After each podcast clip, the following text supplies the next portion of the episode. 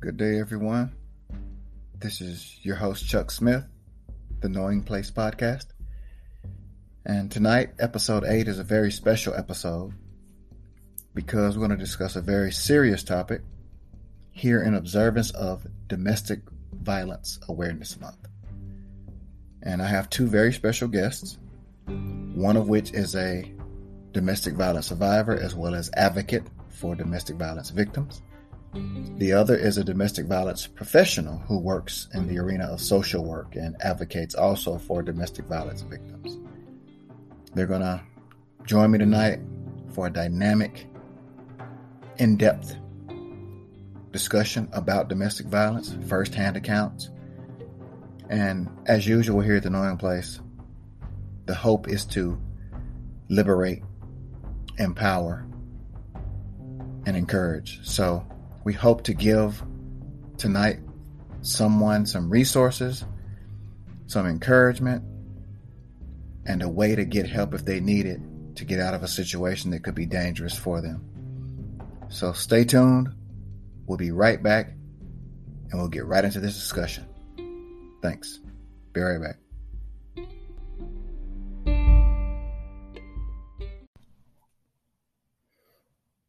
Welcome back, everybody, to the Knowing Place podcast with your host, Chuck Smith. So, I have a couple of special guests with me tonight Miss Shonda Woods and Miss Vanessa Whiting. So, ladies, tell us a little bit about yourselves before we get started. Well, uh, I'll start first.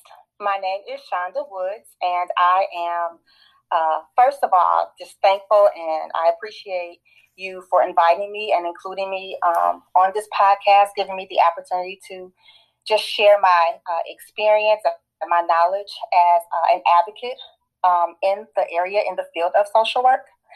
I have been um, I've been in this field. This is the only thing I've done professionally, uh, you know, since I graduated, and I, have been doing this for twenty plus years.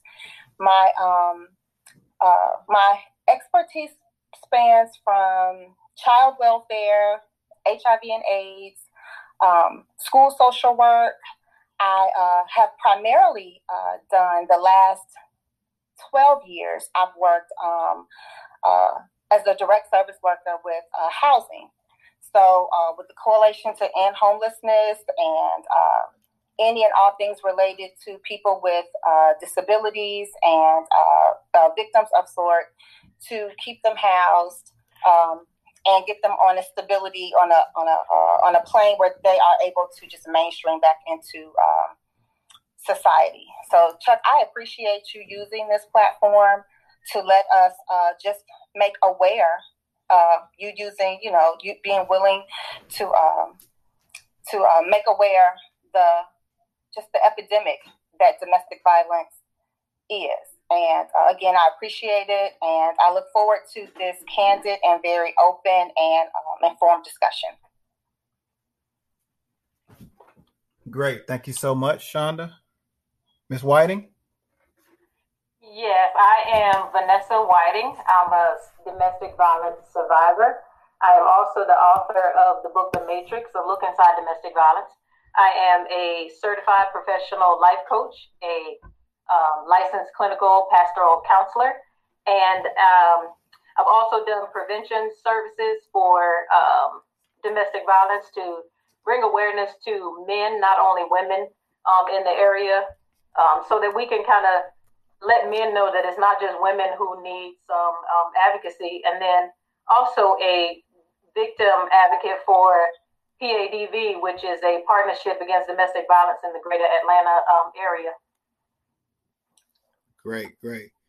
Well, I'm humbled that y'all would take the time to come on my podcast, and um, I just thank y'all for giving me the opportunity to, in some way, um, possibly provide some hope, resource for someone who just may be in need immediately tonight. So hopefully, somebody will hear this and hear something that they need to hear to um, get themselves in a better place, safer place, away from potential danger. And so I'm just excited to get started with y'all tonight. So thank you again. Oh, my pleasure, my pleasure. And I guess the easiest thing to do is start from the beginning, as crazy as that sounds. So, uh, Miss Whiting, we'll start with you. What what is domestic violence to you, in your opinion, in your expertise? Well, the the actual definition of sort of domestic violence is the will for intimidation um, or abusive behavior that's systematic and a pattern of power and control that's perpetrated by is, is perpetrated by one intimate partner against another. A lot of people think that that's just um, from a male perspective, but that intimate partner could be either. Um, it doesn't necessarily have to be a heterosexual um, relationship. It can also be a same-sex relationship. We talk more about the heterosexual um, because women are the ones who come forward to um, state their claims that they are being abused, um, but there are men that also are uh, in abusive relationship, but they don't talk about it as much because they're more embarrassed to actually tell the world that they've been abused by a female. And you know, as men, men tend to they don't want to go to the doctor. They don't want to seem weak. It'll sound like I'm weak if I say a woman did something to me. Exactly. So I understand that. Exactly. I understand that machismo part there. We got to put that to the side though and get help when we need help. Right. And help oftentimes starts at um you know, in chi- at childhood. A lot of our abusers are victims themselves of domestic of childhood uh, abuse, and uh, you know, uh, oftentimes are also uh, um, ones who have grown up witnessing domestic violence. It's generational. So you would have seen, they could have easily seen their fathers, their grandfathers, their uncles, um, and and and uh, as well as mothers. Um, you know, women can oftentimes take on the traits of the abusers, especially um, you know after years of just being oppressed and being you know just victims. There, there's a place where you get there's a point where you get to um, where you lash out, and then you become the aggressor. So a lot of our abusers, uh, not to um, not to uh, minimize and definitely not to give a pass, but they have grown up with uh, very little in their favor as it relates to facilitating a healthy, normal, nurturing relationship. It's it's almost inevitable that they're going to have some some characteristics of uh, violent behavior, and unless they get some help, ongoing help, and as early as possible, it just escalates. So, Shonda, to just kind of piggyback off of that um, abusive behavior from childhood, um, that's one of the things that we kind of need to focus on, I guess, a little bit, because if you grow up in an environment that abuses what you see, then that's the abuse and behavior that you reflect later on. But I think a part of like the prevention part of it is explaining to kids, and I may be jumping ahead on on on that, but explaining to children what a healthy relationship looks like. Yes. You yes. know, and that love shouldn't hurt. Absolutely. And I think if they don't see that displayed, then they don't know to give anything other than what they see. And if that's and, abuse or aggression, then that's then that's what comes out and I've seen where, um, you know, um, for example, one of our, uh, you know, a mom will notice aggression in her small children, and uh, I've seen it at, at, at our shelter that uh, she, in turn, she recognizes it. She uh, can identify, like, I know that this is not right, but has uh, oftentimes just been again the victim. So the child will yell and scream and kick and bite and cuss and fight. Um, and she just just scowls, you know, she just she she hovers and she protects herself. She makes excuses because she too has a hard time of recognizing what abuse is. Was from my child, so you you, know, you feel guilty that your child is in this situation, and you take on, you know, um, kind of a, you know, an enabling role. And it doesn't help. It does not help. But again, if you're not educated, you got to educate the children need to see what healthy relationships look like. Right. And they can't see it if, if you know, if the parents don't know. Exactly. But it's a vicious exactly. cycle. It's a vicious cycle. It is. It definitely is. Power and control is not just uh, isolated to you know adult to adult. Children are. I have seen where they have displayed those same characteristics to their to their mother more so, um, or and to other uh, to their siblings. Hmm. This is interesting. As y'all were talking, you know, thinking as a school teacher, how important this type of training could be for teachers to recognize potential signs in kids, even small kids, that could be signs of something at home like domestic violence type aggressions in a small child. Oh, just like, definitely. Yeah. Just like with, se- sure, teen with, dating violence, that's a big thing. Just, you, just, like with sexual abuse type signs yes. in children. It's important that teachers or people who are around children can recognize nuances that say there may be a problem here. Right. And and and to that point, Chuck, when kids display aggression, you you don't always know where that aggression is coming from. It, it right. doesn't necessarily right. mean it's something that's going on in the school system. Right. It, it's probably what they're built up at home, and the only place they have an outlet is when they get to school. Right. And they, get- they do that too. They do that to the kids that are in their closest circle, or they're may seem rebellious to the teacher, but that's their form of expression because they don't know how to give it any other way. Right. That's that's so true there's so many different directions we could go with that. We'll stick with the domestic violence theme, but there are many other factors that could play a role in it, from violence, exactly. neighborhood violence. I was, to... I was gonna say that's why a lot of kids end up, you know, on medication yep. because they don't realize that there's an underlying issue, which could be some form of abuse from home. But in order to just settle that so that they can do whatever they need to do in the classroom, is let me give this kid some medication. But that's right. not it's not solving the, the underlying problem. It's only taking care of it temporarily. Right. You know? Or or let's Put just suspend them on the wound, and it's going to come off every time the, the kid goes home. Right. You know? Or let's just suspend them for three or four days because they just knuckleheads. Right. It seems, which doesn't right. fix anything. So, right. And that's why awareness month, the you know domestic violence awareness is so important because you know we are stuck in or have been stuck in a it's a family it's a private matter you don't talk about it you don't say anything about it there's so much shame associated with uh, domestic violence and and kids oftentimes will tell it um, and not know it and the consequences for that i mean we've had uh, i've seen cases where children act out in school uh, purposely so that they can come home to somewhat protect their mothers uh, from what they know goes on. And you're right, it's just seen as, you know, disruptive and you want to medicate. Um, and then here you have, you know, you've misdiagnosed it in every way and also missed the part, the point and the part of it that was the foundation, which is domestic violence, is intimate partner violence, childhood violence. And, you know, here you are trying to pull pull from you know, from sources that you, you know, aren't privy to. Good stuff, y'all. Good information. Um, and that was just the first question I had. So let's let's keep it going here. So, ladies, what are some ways an abuser can be identified? What are some signs that are there any signs that someone could say, "I've noticed this in my partner," and could, that could indicate potential violence in the future? Oh, Vanessa has that one.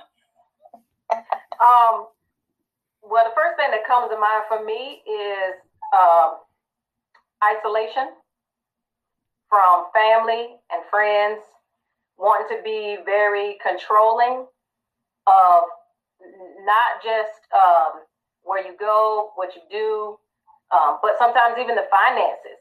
Uh, and, and that's just a, a, a nugget of what you can see. But most most abusers don't come in the package that you would think that they come in. They have, you know, good jobs, they're they're charismatic for the most part. So when people on the outside see them, they don't look like an abuser. They can be no no offense to you because I know, you know, you're an educator, but they could be a teacher, police officer, judge, you know, anybody that that looks like us, even even pastors for that matter. Um, but because people come in these certain packages and you think, you know, that an abuser may look like, you know, this monster and he may not be well dressed and he's, you know, not well kept. But that's completely the opposite. Completely the opposite. Yes. So my and just for me, mine came in the right package. So I thought he was the son of a preacher, well dressed, well groomed, and well versed. Came from a good background. Parents were amazing. So I never saw that coming. And it didn't happen right away. So when someone gets in a relationship, they don't know that they're going to be in an abusive relationship because that person has the characteristics of a normal person until they can't have control of the individual that's in front of them, that's in that relationship with them. And it happens over time. Right. And I'll, I'll, I'll I'll say some other things about that because it takes me to the the question that people always ask is why why don't somebody leave? But we'll talk about that a little bit later. Because I know Shonda, we, we got a lot to say about that, right? We do have a lot to say. Right. So I'll save that for a later question. But yeah, the abuser looks like any and everybody. There is no there is no certain certain look. Um, they definitely have a motive, though. Yes. Um, but you know that's not always visible, and and and the the uh, the point is so that it is not. If you you know if you met a guy and the first thing he did was you know slap you in the face, well then you know that's you go right then that's where that starts and stops. So it's a grooming period, and all it, within that is when you uh, are charmed and just wooed, and you know um, uh, That's a great point. That's a great point. Tricked. Tricked. And and to that point, they are very lavishing in their gifts at the yes. beginning because yes. they want to win you and the family. And mine brought roses for me to my mom to impress her at the beginning. So my mom was won over. My mm-hmm. aunt were won over. It and was that just, was his strategy. So amazing. Yes. He brought flowers. He does all these things externally so that people on the outside think that everything's great. But then there's a different thing that's going on behind closed doors that yeah, no that nobody sees. You know? That was his strategy. So right. when the time right. does come, it's almost unbelievable. Like, how can you surely something like what did you do or what happened? Because surely exactly. this guy wouldn't have done this. Right. Exactly. Yeah, that that's that's constant. They all do that. All of them. Wow. So no matter what you look like, where you from, what you do, yeah, that's. So. But, but because because Chuck, domestic violence is all about power and control, and there are only a couple ways you can do that. I mean, you uh, it, well when I say that, you got to get it, and you got to get it in good, and a lot of times you don't have to uh, do that physically you control somebody's mind and you have them afraid of you, so arrested. I think it's important. That's this is all very, very insightful, and I think it's important for us to remember as just as people in general, no matter the title or the package a person comes in, they are human and we are flawed as humans. No matter if you're a judge, a police officer, you're prone to do, we're prone to do anything, quite frankly, as human beings. So we can't get caught up in the package so much as remembering that these are people and people are prone, we are imperfect. So we got to look past uh, being enamored. Point. That's a good point. Wow. We have a program at um, uh, at the agency that I work for. It, it, it is for um, for the batterer. Um, they don't all want to be the way that they are. You know, they do a lot of blaming, yeah, but some of them don't understand how they got to this place or why they take out their anger and aggression and you know insecurities um, on who they do love. You believe it or not, um, some of them do love. Now, this is, you know, it, it, it is definitely flawed, but they do. They love their they love their spouse. They love their partner, um, and have some genuine feel uh, uh, feelings of remorse. Sometimes, not not for everybody, but some do, and and want help, uh, and you know, do what they can. Uh, but but if you're not fixing the whole problem, you know, and I, I know we'll get to this too, but some, you know, that sometimes that requires that you separate everybody. Everybody has to go to a neutral corner. That's just not realistic. People have lives. You got to work. You got to live. You know, it's not always easy to just separate and, you know, have some six, eight, you know, 10 weeks where you have some, you know, intensive therapeutic treatment and, you know, while while your bills are still getting paid and your kids are still getting fed and you still have a job and all those kinds of things. So, you know, it's it's so deep and it's so complex and it's so embedded that you know it sometimes you feel like ah, where is the start to this because if you know the start then you think okay i can see the end but it just goes around and around and around it's a vicious cycle it's Indeed. a vicious cycle Indeed. So, in light of this, how how do you explain to children? How do you explain this kind of abuse to children? Like, what's a good approach to? I know that's delicate, but is there an easy way to explain this to children?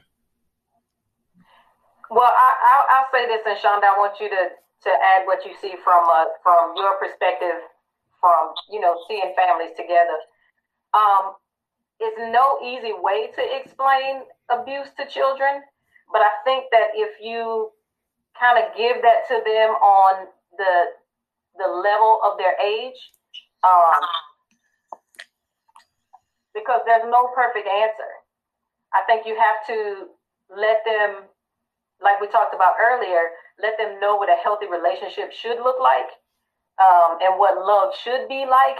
Uh, you know, outward affection of love and, you know, expressions of, of, of genuine care. Yes. Um, and then once they see a pattern of this, what this healthiness looks like, then they can repeat that. But until they know or see it on the on on the repeated basis, there's no easy way to explain to children what abuse is because when they see hurt or you know mommy or daddy, that's all they know. It it just hurts, and it doesn't just hurt the the the victim themselves, but it hurts everybody involved. Um, what I know, what I've seen to have some, some, um, I've seen some progress in in children is when they can see right away a change in their situation. So I see that a lot at um, at shelter for our, our victims who flee and go to shelter there's a immediately a change in your in, in the children's environment.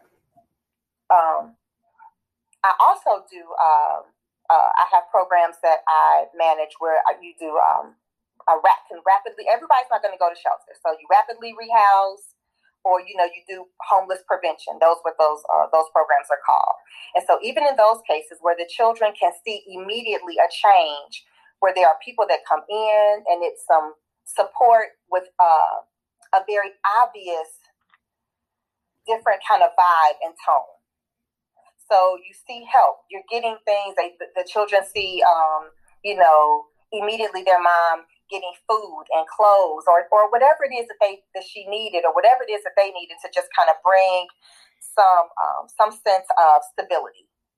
So we really didn't have to do a lot of talking at first because some of the children aren't even um, verbal. So, you know, like what they see, they, you know, it's, it's, definitely hard to communicate, but explaining it to those, um, those who can communicate, uh, oftentimes just the action speaks first. And then you're able to kind of unpack what they know. Because a lot of times the, the, the parents, uh, the, the victim thinks that the children hadn't seen or heard anything, and they saw it and heard it all. I can attest to that. Yeah, I yeah. can contest to that. Yeah, so it's a long, it's it's a process with um with teaching children, explaining what abuse is and isn't, especially when that's all they've ever known. Uh, Vanessa, what is it? Um, um, I don't know the. I should. I don't know the the statistics on it, but abuse while pregnant. That's off. The, that's out the roof. So you're talking about in the womb, these babies are experiencing this. And how do Trauma. you? Trauma. Exactly. Exactly. Exactly. So it's it's a long term process with explaining what abuse is to children.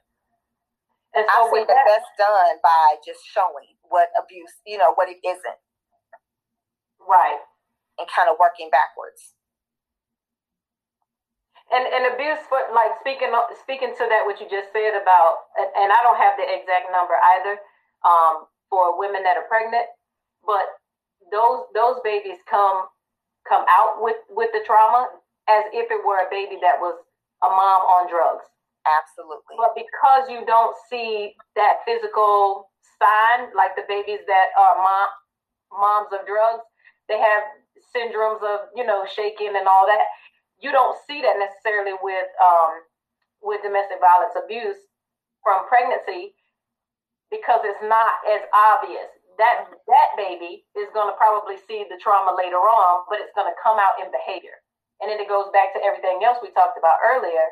Is that you know you want to medicate this kid because they're they're active or they're they're aggressive, but that aggression came came from the womb, but you don't know that because there's no true you know studies on Right. what that what happens to that baby that has a trauma in the womb versus that baby who has you know the the the addict mom because you can put you know you can put a measurement to that you can't put a Mhm. measurement to to abuse Well, according For the older children, you know, like maybe I don't know. Let's start with uh, maybe six and up.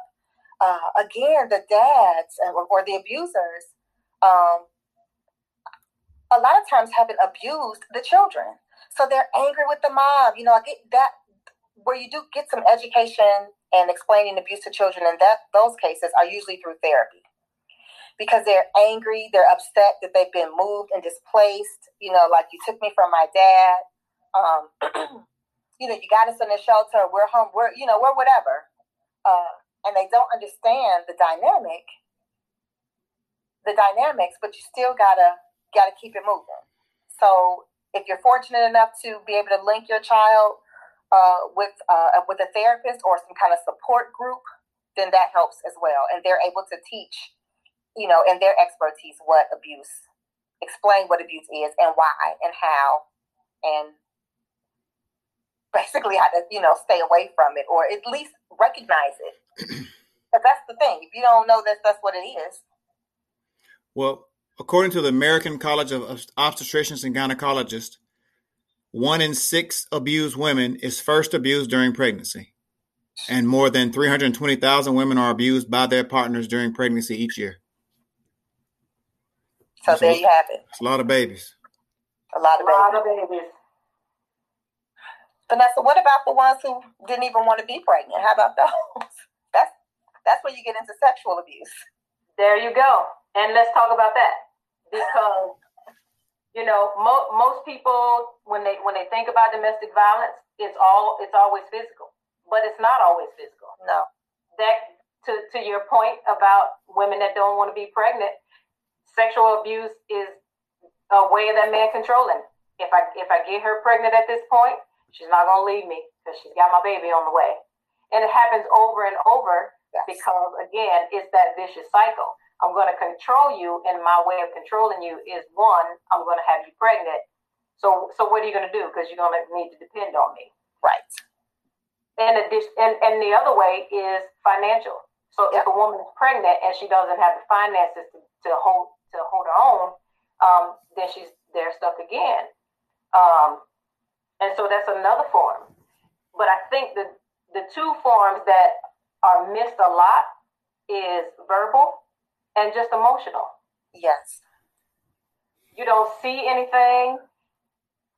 You can't hear it unless you're on the inside of it or you're the victim. So a lot of people don't believe that they're in an abusive relationship when someone is calling them out of their name. But that's abuse when it, and and especially when it's continuous. Um, so you you get a lot of teens, like we were going to speak to earlier. They're in verbal and emotionally abusive relationships in, in junior high and high school, but they don't recognize they it. No, because they think that the that the boy or the girl that they're dating loves them. But if they yell at me or if they push me a little bit, it's okay. That's really not abuse. I don't have a black eye. I don't I don't have any other abuses, so it's it's okay. But no, it's not okay. Because that's just the beginning of something else, something right. more. You know? Because once that control happens, in the verbal state and the emotional state, then later on, once that control has been locked in, that's when the physical happens, and then it's almost too late. So sometimes it's, the physical is just the end product, a progression starts exactly. here and ends up with physical a lot of times. Exactly. It's going to escalate. It's going to escalate. It's not going to just stay, you know, where, uh, you know, where he's just, you know, talking harshly to me or calling me out of my name. It's not gonna it's not gonna stay that way. Okay. So this is great discussion. Stick with us, y'all. We'll be right back after a short break and wrap up with this deep discussion about domestic violence. Hold tight.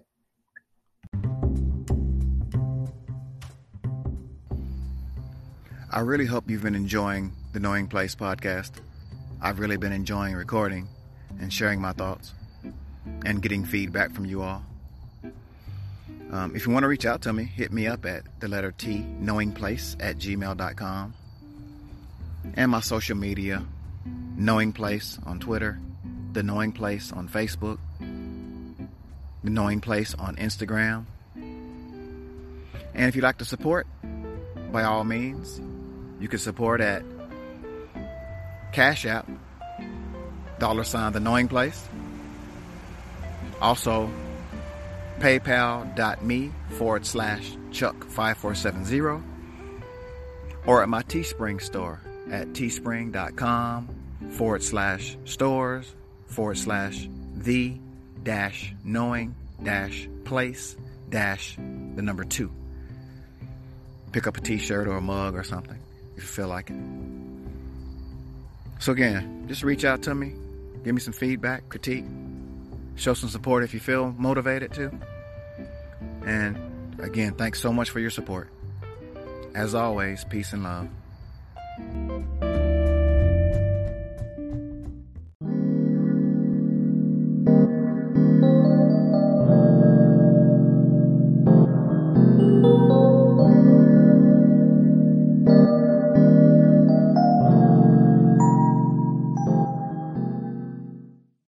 All right, welcome back, everybody going to continue our discussion here with domestic violence.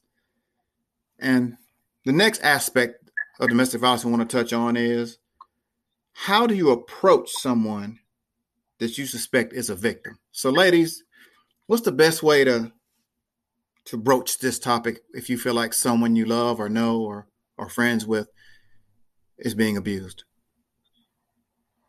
Well, I, will speak to that a little bit. Okay, I think the the the easiest way is to let them know that you're there to listen, that you may have observed something that didn't quite seem right to, to, to you, um, and let them know that you're there if they need your help and not be judgmental. Because I think a lot of victims don't tell anybody because the first thing somebody does is judge and say what they wouldn't do or, or that wouldn't be me, you know. But I think if somebody felt that they were in a safe environment, that, that you were going to be safe with their maybe what they need you to keep as a secret, that, that you were safe with that and that you weren't judging them um, from a place of, I can't believe that you're in that. Um, more victims would probably be more apt to come to you and say, I need your help. Um, we'll talk about maybe a little bit from Shonda's perspective from from a social work at what that looks like to be safe because I think once a victim gets to the point that they can reach out to someone, you need to have a plan for the get out. Because exactly. If, if you don't have a plan, most victims statistically will go back eight times before they actually get out. And a lot of that is because there's no plan in place. Right and Shonda spoke about it earlier, is that a lot of women that come to, you know, her for assistance or go to their place for, for safe haven, they come with nothing because when you don't have a plan, you leave at the last minute with absolutely nothing. Right. And I've been there. Right. I've taken just me and my children just so we could get out. Never thought it through. Didn't know what I was going to do afterwards. And what did I have to do? Go, Go back. back. Because I had to do what she said earlier. I had a job to go to. Kids had to go to school. That's and right. I had to figure out what I was going to do next. Right. But eventually, I got it together, and I thought about it the next time around. Is I'm going to have a plan because I don't want to have to go back. But it's not the easiest thing to do. But if you have somebody that you can really trust, um, find yourself a safe word, safe place. How you going to exit? Take all the important, you know, documents. If you have to have a copy of those things, have those in a safe place with somebody maybe outside of the household. So if you do have to leave, have that extra bag somewhere so that you can grab the kids if you have kids, pets if you have pets, scoop them up and go. But I think if if people have a little more um, empathy and and and show support, a lot more victims will get out a lot sooner and get out alive. Absolutely, absolutely. Um, as a uh, from an advocacy standpoint, the way you approach is to have have something ready for them. So as as they are uh, disclosing, then you know we got somewhere for you to go, and it's and it's not always about leaving right then. Maybe it is remembering our phone number. Don't write anything down.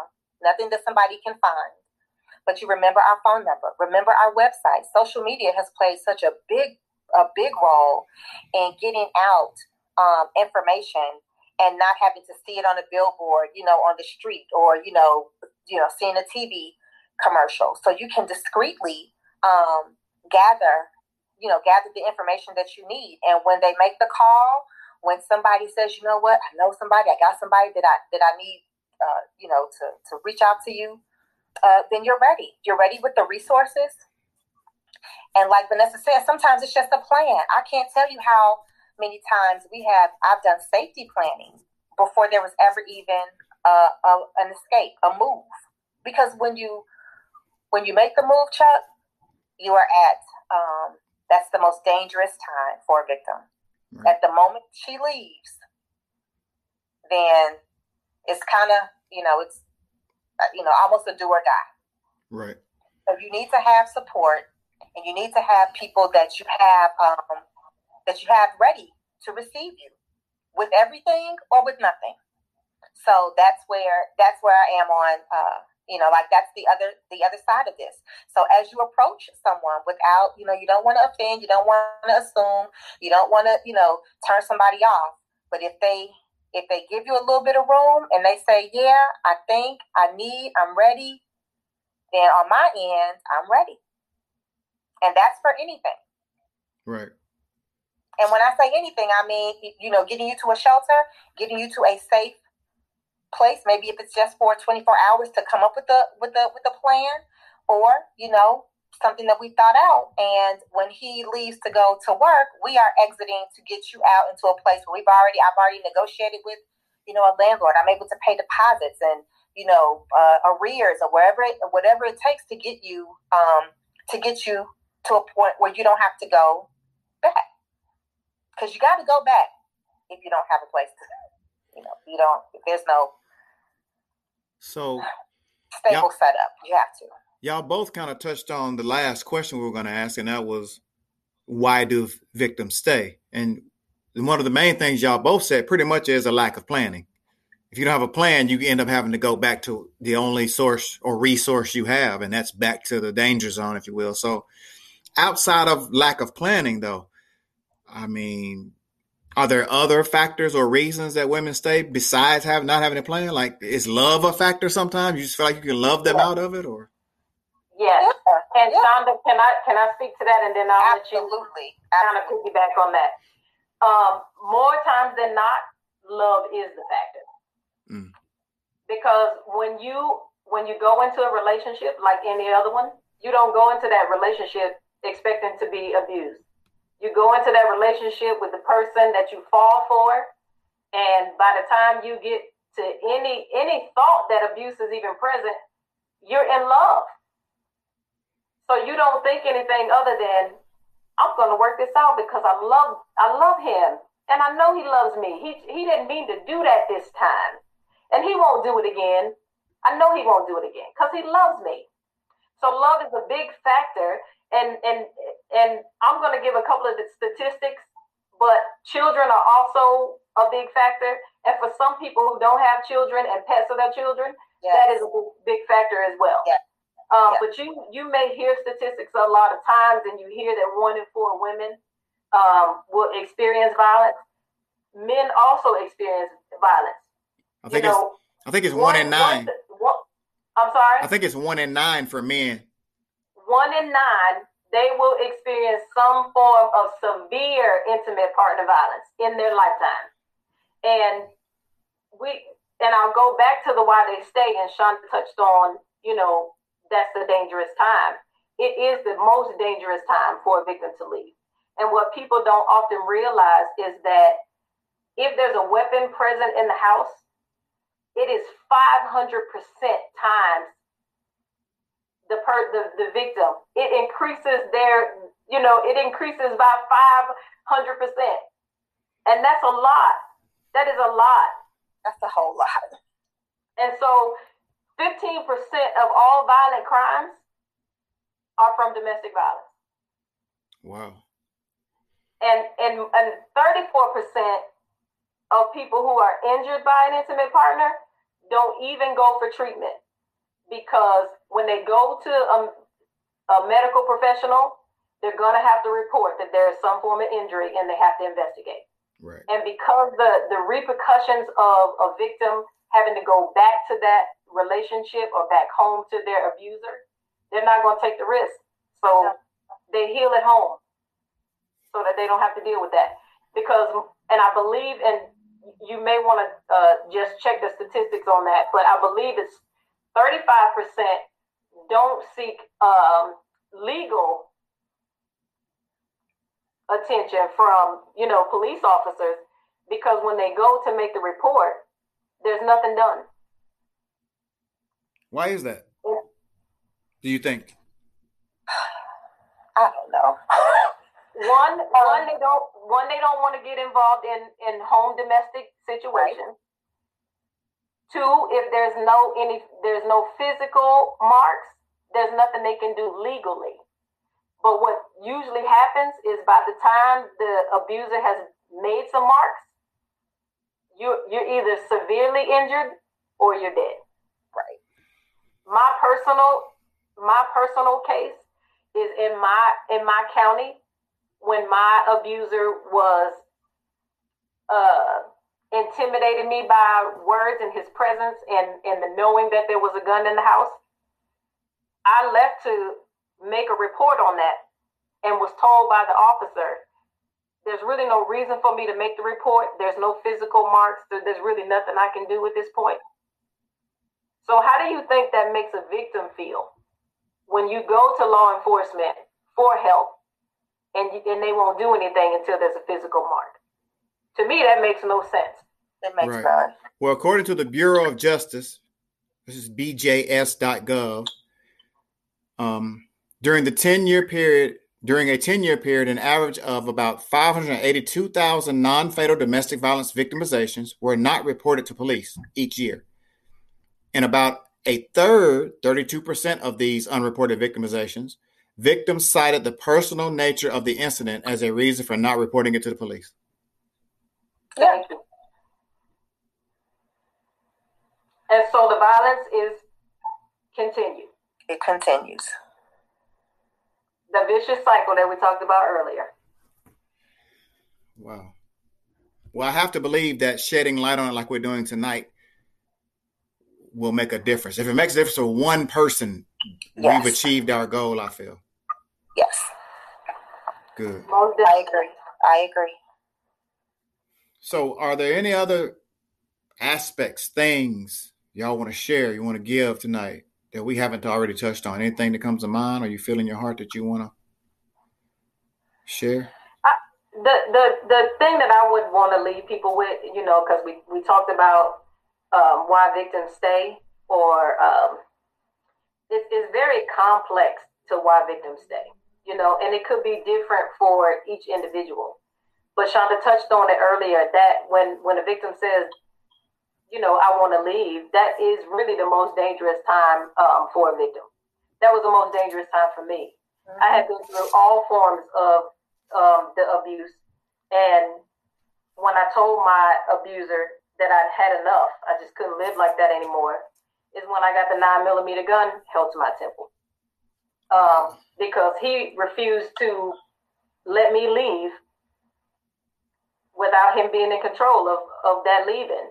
So he would rather have taken my life than to let me just walk away. You know, and I'm thankful, you know, that I'm here, but I think that's why, you know, I have to tell my story. Yes. I have to not be in silence anymore. And and I think that think I think what people don't realize is that silence is what hides the violence over and over. Yes. You know. And silence can kill. Silence Absolutely. will kill.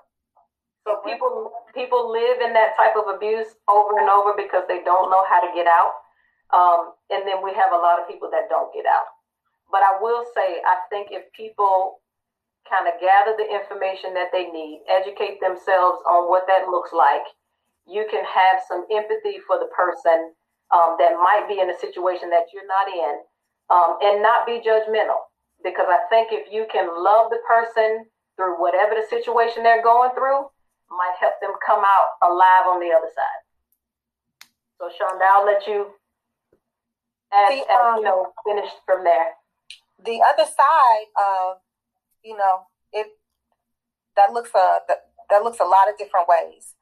Um, I have um, uh, I've serviced uh, victims who got away but you never, you know, they, they aren't that, they still aren't uh, far from uh, the grips and the grasp, grasp of, of the abuser. Chuck, some women, some victims um, have more than one abuser. You know, it's not just, you know, you don't just have one. Uh, and that's a whole nother, you know, a, a, time, uh, you know, for another, another discussion. But uh, supporting and empowering uh, victims and and watching or um, going with them as they transform, trans, you know, transfer from a victim to a survivor, and then to a thriver. But even in the thriving mode, the thriving place, um, there's still so much that you have to do. You never really, well, I don't want to say never, but it's hard to get out of it which is why it's so important that people understand at the onset what it is. And everybody recognize it for what it is. It's a crime. Domestic violence is a crime. And if it was punished as such, that might help in, you know, in, in, in some of this. But if we understood it, uh, the root, then there's safety. What I'm there's safety in numbers, so to speak. So the more of us that know, the more uh, people know that they can go and they can reach out and get some get some help, get some support, ongoing. I think things would um, would would manifest differently, and it wouldn't be uh, you know three and four and five generations of violence. It's hard to pull. It's hard to come out of that. It's hard to come out of that. But we have to. Uh, I, I, some of my barriers uh, are even uh, um, um, social service agencies, just people in your community. Everybody doesn't get it. They want to help. They want to do. They want to, you know, you know, they want to. But just understanding, just like Vanessa said, you have to understand what this is and recognize it and then empathize. Everybody's not a victim, but just because you aren't doesn't mean that, you know, uh, all, all, all you need to do is A, B, C, D, and E, and then you'll be fine. Well, we have to understand that that this is uh, it's a social, it's a public health issue. For sure. For sure. And we need to treat it as such. Funding, lobbyists, uh, you know, federal, you know, the local level, all of it. You know, you you just get pennies kind of thrown at you to to provide services. Not you know that helps, but we need it needs to be understood and recognized for what it is. For sure. Yeah. Well, ladies, I want to thank you, and I want to say do y'all want me to have people maybe just contact through my email address if they want to reach out to y'all or do y'all want to give some contact yourselves and please vanessa please share your website if you like and the title of your book and where they can find it things like that and whatever you want to share or we can do it through my web through my email if you don't want to give out too much either one of you no that's that's fine the the my web address is soulful-solutions.com you can also follow me on Instagram at Soulful Solutions 13 or Soulful Solutions LLC on Facebook. Great, we'll be following. And, and then the title the title of the book, I'm sorry, is The Matrix: A Look Inside Domestic Violence. It, it can be found on Amazon. It's uh, in hard copy and also in a Kindle version. Nice. Y'all pick that up ASAP. I already got one copy. I'm gonna buy some more and hand them out to especially the ladies in my life just because they need the awareness for sure. So y'all go get a copy of that or two ASAP. Shonda, anything you want to share? No, I think you have the um, the domestic violence hotline number on That's your. That's on my podcast. podcast profile. That's a good place to start. That's a you know that's a good place to start. I think the um the website is uh, thehotline.org. I have another website too posted um, okay. on my profile that has all types of resources from right. child trafficking to domestic yeah. violence of all types. So check out my podcast profile there to get immediate contact numbers as well. And as well, also reach out to Vanessa, check out her pages, her social media, her website. Definitely check out her book and get some help some kind of way. Reach out at uh, the letter T knowingplace at gmail.com if you want to email me and I can get you in touch with some people who can help you. We'll do all we can to help you. Uh, we love y'all. And as we said, if we can help you, by all means, don't hesitate to reach out. Anything else, ladies?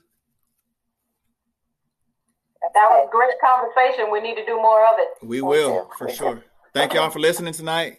We'll be back with more episodes later. Peace and love.